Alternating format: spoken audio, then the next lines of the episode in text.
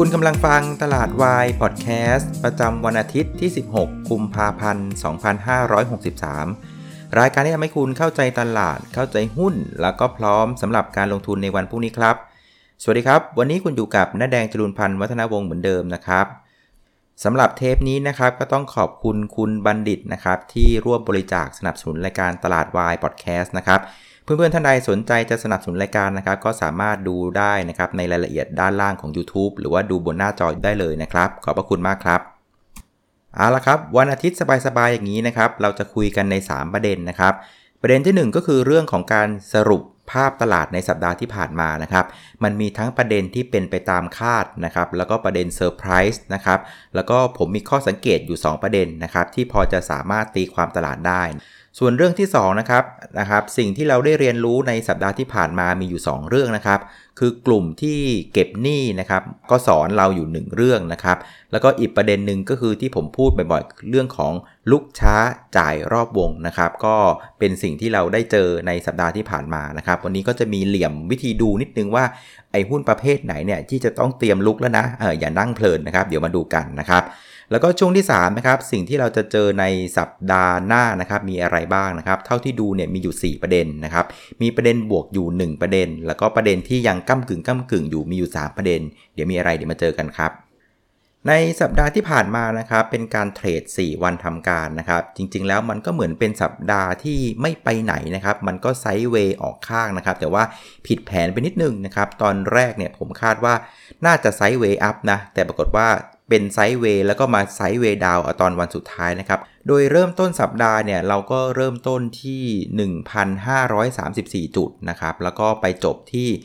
1,526 จุดนะครับ ก็ลบประมาณสักเกือบเกือบ 10 จุด แต่ว่าสิ่งที่เราจะเห็นชัดก็คือว่านะครับบริเวณแนว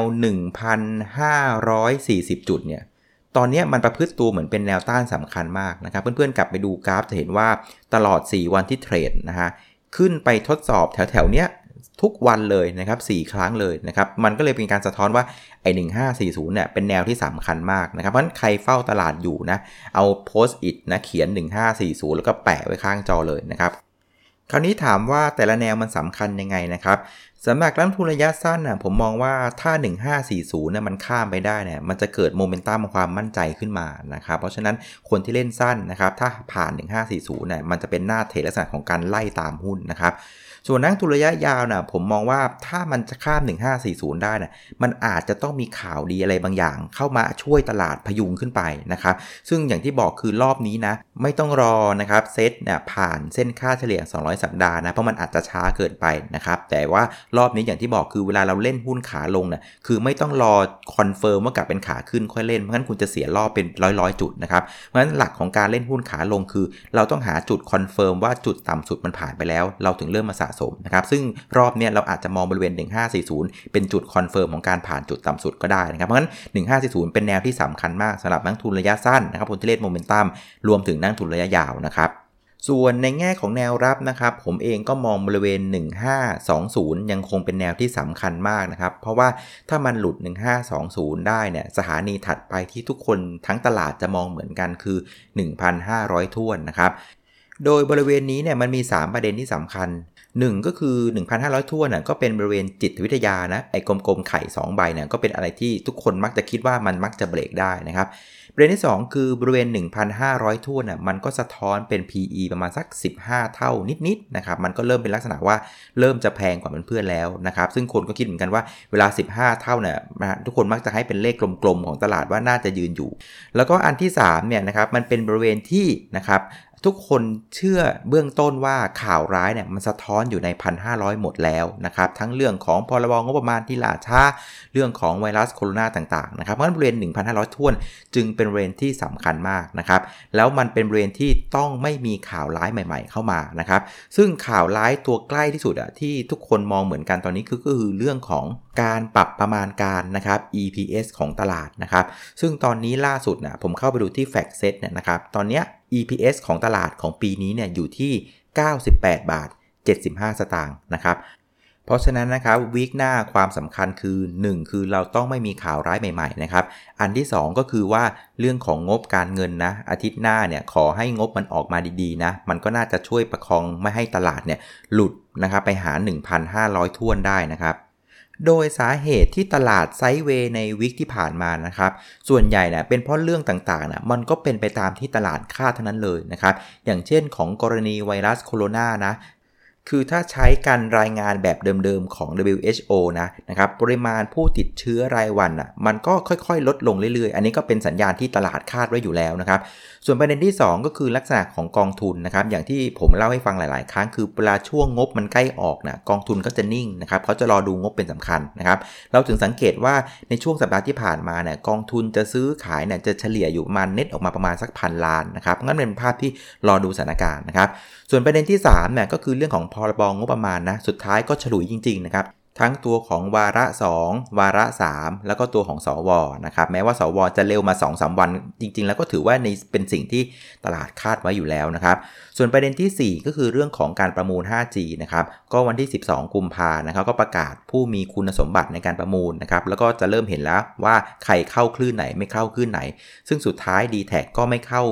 ประมูลในคลื่น 2,600เมกะเฮิรตซ์ตามข่าวจริง ๆ อันนี้ก็ไม่ได้ถือว่าเป็นเรื่องเซอร์ไพรส์นะครับมันจะเห็นว่า 4 เรื่องนะครับก็เป็นเรื่องที่อยู่ในคาดการณ์ของตลาดอยู่แล้ว ตลาดมันก็เลยค่อนข้างเรียกว่าไซด์เวย์นะครับส่วนจะมีเรื่องเซอร์ไพรส์ก็มีแค่เรื่องเดียวนะครับ ก็คือว่าระหว่างสัปดาห์น่ะจีนเขาได้ปรับวิธีการรายงานการติดเชื้อแบบใหม่เข้ามานะครับ คือของเดิมเนี่ยมันต้องผ่าน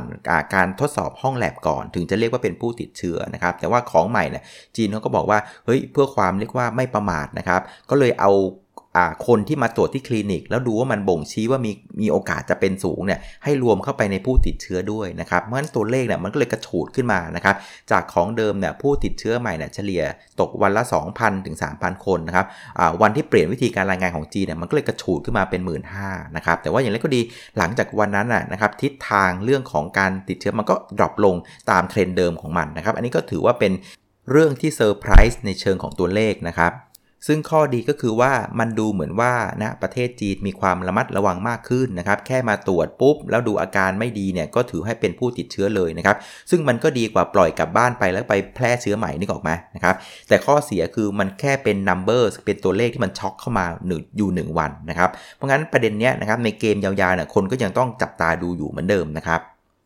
คราวนี้ในสัปดาห์ที่ผ่านมาเนี่ยมีข้อสังเกตอยู่ 2 เรื่องนะครับ เรื่องที่ 1 ก็คือกลุ่มของ โรงไฟฟ้าเนี่ยนะครับหลังจากหุ้นนะครับ GPSC เนี่ยรายงานงบออกมาเนี่ยต่ำกว่าคาดนะครับสังเกตดูเพื่อนๆทุกคน5มนุษย์ไฟฟ้าเนี่ยก็ปรับตัวลงหมดเลยนะครับแล้วก็หลุดแนวรับสำคัญหมดนะครับคราวนี้เพื่อนๆถามว่าแล้วแนวถัดไปนะครับของหุ้นโรงไฟฟ้าอยู่ตรงไหนบ้างนะครับผมก็ไปไล่เปิดดูกราฟนะฮะกราฟเอเนจีเนี่ยอยู่ที่ 180นะครับบีกริมอยู่ที่ 52 GPSC อยู่ที่ 70 บาทท้วนนะครับราชบุรีอยู่ที่ 60 นะครับแล้วก็ตัวของ Echo นะครับอยู่ที่ประมาณสัก 280นะครับแต่ว่าเท่าที่ดูแล้วนะมันก็ยังคงเป็นลักษณะของอาการที่นักลงทุนเนี่ยขายทางกำไรกันนะครับ เพราะอย่างที่บอกคือทุกคนน่ยนั่งทับกำไรกันอยู่นะครับแต่ว่าถ้าไปดูที่กราฟเจาะไปที่ 3 ตัวหลักนะฮะ จะเห็นว่าราคาหุ้นน่ะมันก็เริ่มลงมานะครับใกล้กับแนวรับสำคัญที่ 2 ละนะครับก็เริ่มน่าสนใจนะ เพราะงั้นใครที่เฝ้าไว้นะครับก็รอดูแล้วกันนะครับคือเมื่อวานเป็นแท่งแดงใช่ไหมเมื่อวันศุกร์รอดูถ้าเกิดแท่งแดงมันเป็นแท่งลักษณะที่เล็กลงนะครับแล้วมันเริ่มออกข้างเนี่ยนะวอลลุ่มเริ่มเบาๆเนี่ยอันนี้เริ่มน่าสนใจอีกรอบหนึ่งแล้วนะครับส่วนประเด็นที่2นะครับจะสังเกตว่าเมื่อสัปดาห์ที่ผ่านมานะหุ้นกลางหุ้นเล็ก แล้วก็วอลเลนเนี่ย โอ้โห เล่นกันมันมากเลยนะครับทำทั้ง all time high นะวิ่งกันครึ่งซิลลิงซิลลิงกันบ้างนะครับ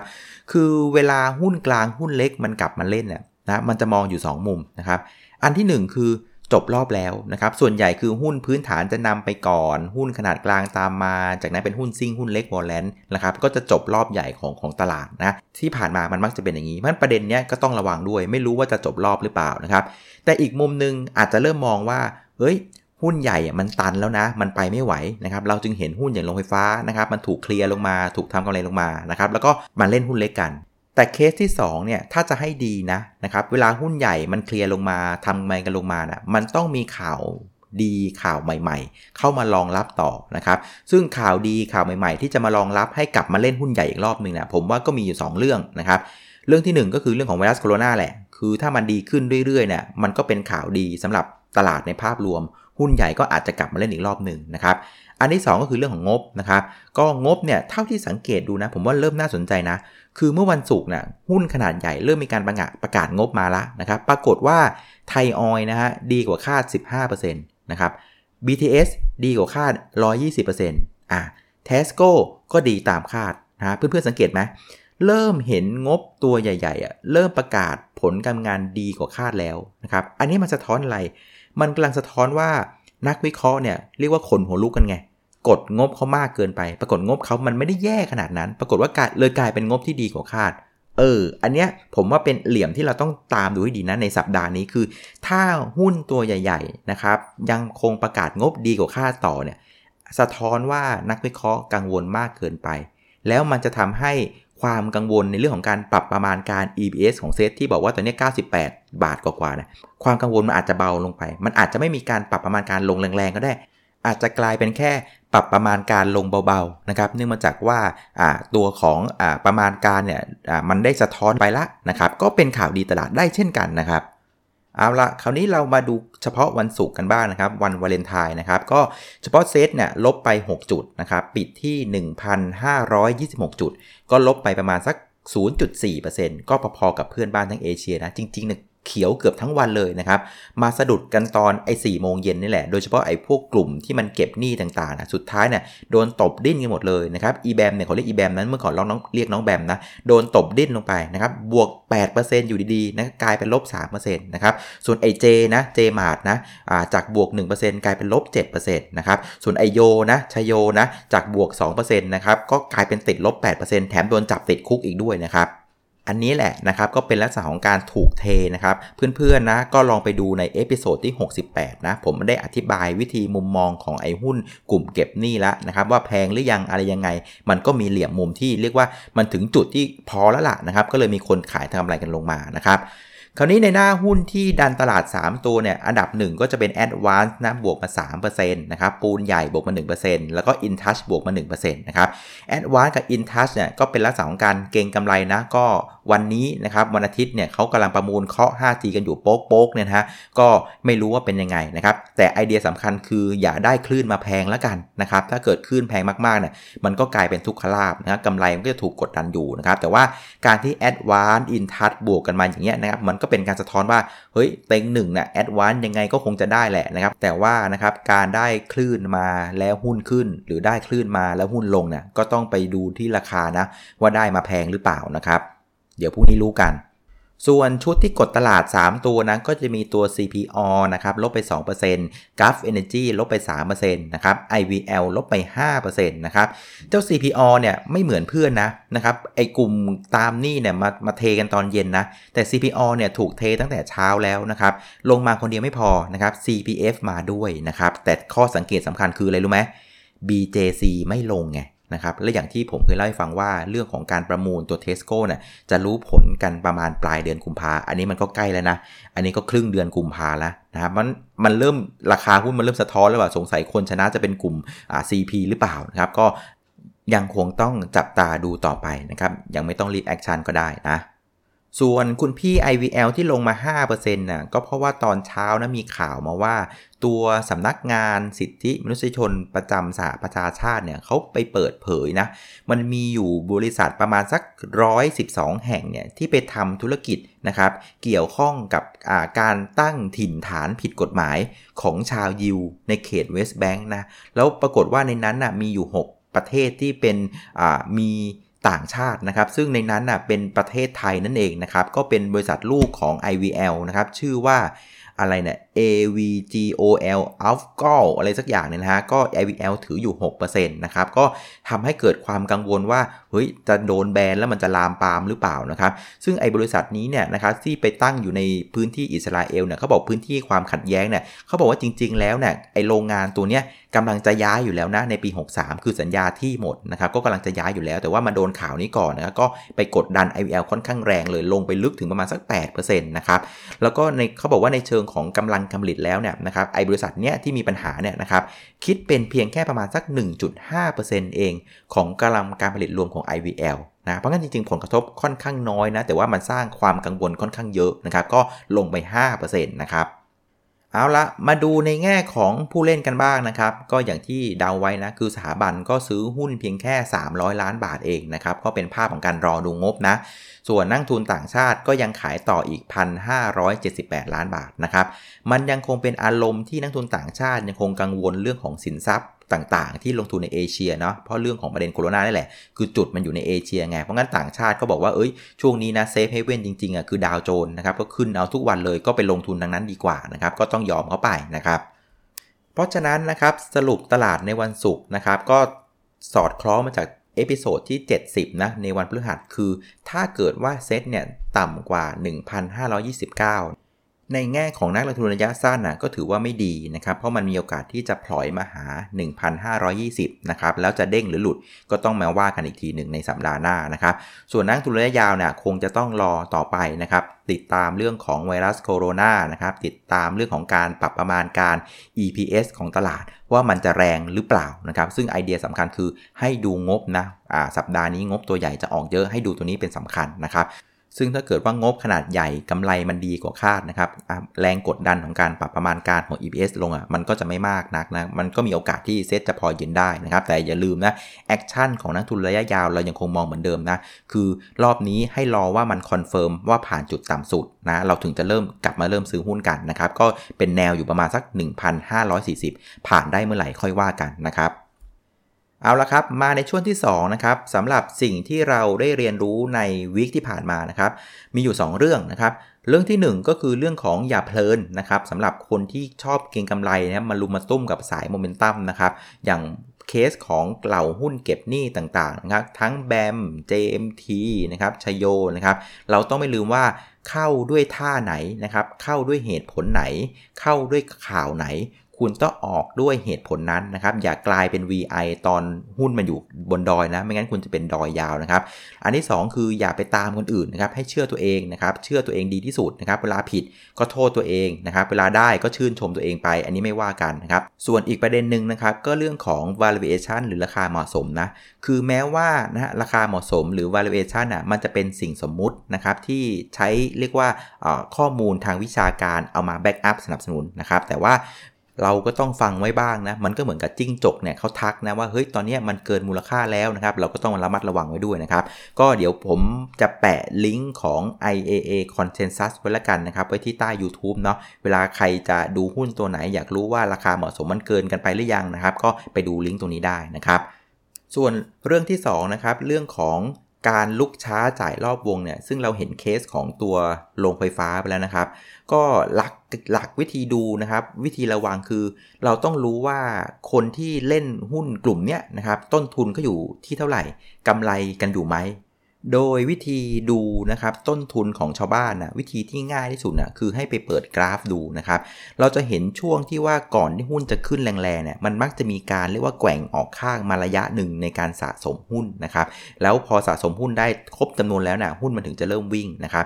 อย่างในเคสตัวอย่างนะอย่างบีกริมนะนะถ้าไปเพื่อนๆไปเปิดดูกราฟนะจะสังเกตเลยว่าหุ้นตัวนี้นะครับแกว่งตัวเนี่ยใช้เวลาถึง 2 เดือนนะครับช่วงเดือนพฤศจิกาจนถึงเดือนธันวาคมปี2563นะ ตอนนั้นนะ่ะโซนที่เขาแกว่งอยู่นะอยู่ประมาณสัก 52 บาทบวกลบนะสเดือนเลยนะครับ แล้วจากนั้นพอมันเบรกปุ๊บเนี่ยมันก็วิ่งไปไกลเฟี้ยวเลยนะครับ คราวนี้นะมันจะวิ่งกันเท่าไหร่นะครับ ผมก็ไปไล่ดูสถิติในมือเห็นอันนึงที่น่าสนใจเลยนะครับ คือเวลาหุ้นนะที่มันสะสมได้สักพักหนึ่งแล้วมันวิ่งยาวๆนะส่วนใหญ่นะพอมันวิ่งกันนะกำไรประมาณสัก 20-25%อะมักจะถูกเทคโปรฟิตนะครับ อย่างในเคสของตัว B กริมนะครับแกว่งตัวสะสมหุ้นกันที่ 52 บาท วิ่งไปปิ้ว 65 นะครับ ตรงนั้นคือกำไร 25%แล้วเริ่มถูกทำกำไรนะครับ Gulf Energy บ้างนะครับหุ้นนะถูกสะสมกันอยู่ที่บริเวณประมาณสัก 170 บาทนะครับแล้วก็วิ่งไป 203 บาท ก็กำไรกันประมาณ 20%แล้วก็ถูก take นะครับ GPSC คล้ายๆกันเลยนะครับ ปรากฏว่าสะสมหุ้นกันบริเวณ 82 บาท พอเบรกปุ๊บ วิ่งไป 100 ก็กำไรกันประมาณ 22%นะครับ เพราะฉะนั้นนะครับ สิ่งที่เราได้เรียนรู้เกี่ยวกับเรื่องของการลุกช้าจ่ายรอบวงเนี่ยนะครับ มันแบ่งเป็น 2 ข้อย่อย อันที่ 1 คือ เราต้องรู้ว่า ต้นทุนของชาวบ้านน่ยอยู่ตรงไหนนะครับวิธีดูก็ไปถอยดูกราฟนะครับเวลามันไซด์เวนนานๆสะสมหุ้นน่ะแล้วมันวิ่งขึ้นน่ะเราจะรู้แล้วว่าอ๋อต้นทุนมึงอยู่ตรงนี้นะนะครับอันที่ 2 ที่พอเป็นข้อสังเกตได้คือ เมื่อไรที่หุ้นนะขึ้นมาจากต้นทุนประมาณสัก 20%กว่าๆน่ะระวังให้ดีมันจะมีจังหวะเทคโปรฟิตนะครับซึ่งเราเห็นแล้วในกลุ่มของโรงไฟฟ้าในวิกที่ผ่านมานะครับ นะครับ เพราะงั้นสรุปนะสิ่งที่เราได้เรียนรู้ในวันนี้นะครับ อันที่ 1 คืออย่าเพลินเข้าท่าไหนออกท่านั้น อย่าไปตามคนอื่นมาก ขอให้เชื่อตัวเอง แล้วก็ราคาเหมาะสมเฉลี่ยของนักวิเคราะห์เนี่ยกก็ฟังไว้หน่อยนะครับประเด็นที่ 2 ก็คือเรื่องของลูกช้าจ่ายรอบวงนะครับวิธีดูคือต้องหาให้ได้ว่าต้นทุนของคนส่วนใหญ่อยู่ตรงไหน แล้วเวลาหุ้นมันขึ้นไปมาสัก 20%กว่าเนี่ยต้องเริ่มระมัดระวังแล้วนะครับจะได้ลุกทันนะจ๊ะ คราวนี้นะครับในช่วงที่3นะครับสัปดาห์หน้าเราจะเจออะไรกันบ้างนะครับมีอยู่ 4 ประเด็นนะครับ ซึ่งมีบวกอยู่ 1 แล้วก็งงๆอยู่ประมาณ 3 นะเอาประเด็นบวกก่อนนะครับ ก็เดี๋ยวผมเพื่อนๆอาจจะไปดูรูปได้ใน Facebook Fanpage น้าแดงคุยกับนักลงทุนนะครับคือตะกี้ผมไปไล่เช็คดูเนี่ยปรากฏว่านะครับเรื่องของพัฒนาการของไวรัสโคโรนาในเรื่องของผู้ติดเชื้อเนี่ยก็เริ่มดูดีขึ้นนะครับก็ล่าสุดเนี่ยแม้ว่าจะรายงานในรูปแบบใหม่นะที่เอาคลินิกยัดเข้ามานะก็จะสังเกตว่าปริมาณการติดเชื้อต่อวันนะเริ่มลดลงแล้วนะครับ วันที่ 14เนี่ยนะครับมีผู้ติดเชื้อเพิ่มขึ้น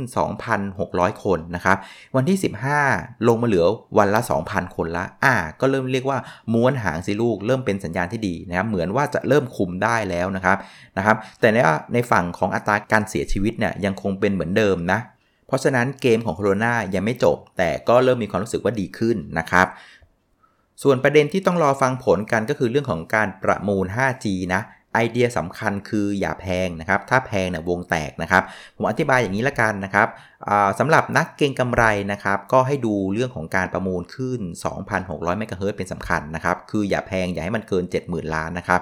คือถ้าเกิดว่ามันแพงเนี่ยเกมมันจะพลิกมาหา d t แท เพราะ d t แทจะกลายเป็นผู้ที่เจ็บน้อยที่สุดนะครับก็อาจจะมีการเก็งกำไรในประเด็นนี้นะครับแต่ถ้าเกิดว่ามันถูกนะครับไม่แพงเลยเกมมันจะวิ่งไปหาแอดวานกับทูเหมือนเดิมนะครับเป็นคนที่มีคลื่นอ่า2,600 สามารถทำ 5G ได้ก่อน d t แทโมเมนตัมก็อาจจะกลับมาฝั่งแอดวานกับทู ส่วนสายลงทุนนะครับก็คงจะวิ่งไปหาผู้ชนะที่ได้คลื่น 5G ไปทำงานหากินนะ แต่ว่าก็ย้ำนะต้องได้ในราคาที่เหมาะสมด้วย ถ้าได้แพงเกินไปคนก็จะลังเลนะครับ แต่ว่าก็เกิดว่าได้ชนะคลื่น 5G แต่ได้ในราคาที่เหมาะสมไม่แพงมากเนี่ยอันนี้ก็จะวิ่งเข้าไปหาผู้ชนะนะครับ ส่วนประเด็นที่3นะครับก็จะเป็นเรื่องของงบการเงินนะครับ อย่างที่บอกคือวีคนี้เป็นวีคที่สำคัญมากนะครับ เพราะว่างบขนาดใหญ่นะขวัญใจตลาดหุ้นเนี่ยจะประกาศงบออกมานะครับ วันที่ 19 นะเพื่อนๆจดนะ CPO นะครับจะประกาศงบนะครับ ตลาดคาดการว่าจะกำไรประมาณสัก 5,600 ล้านบาทนะครับ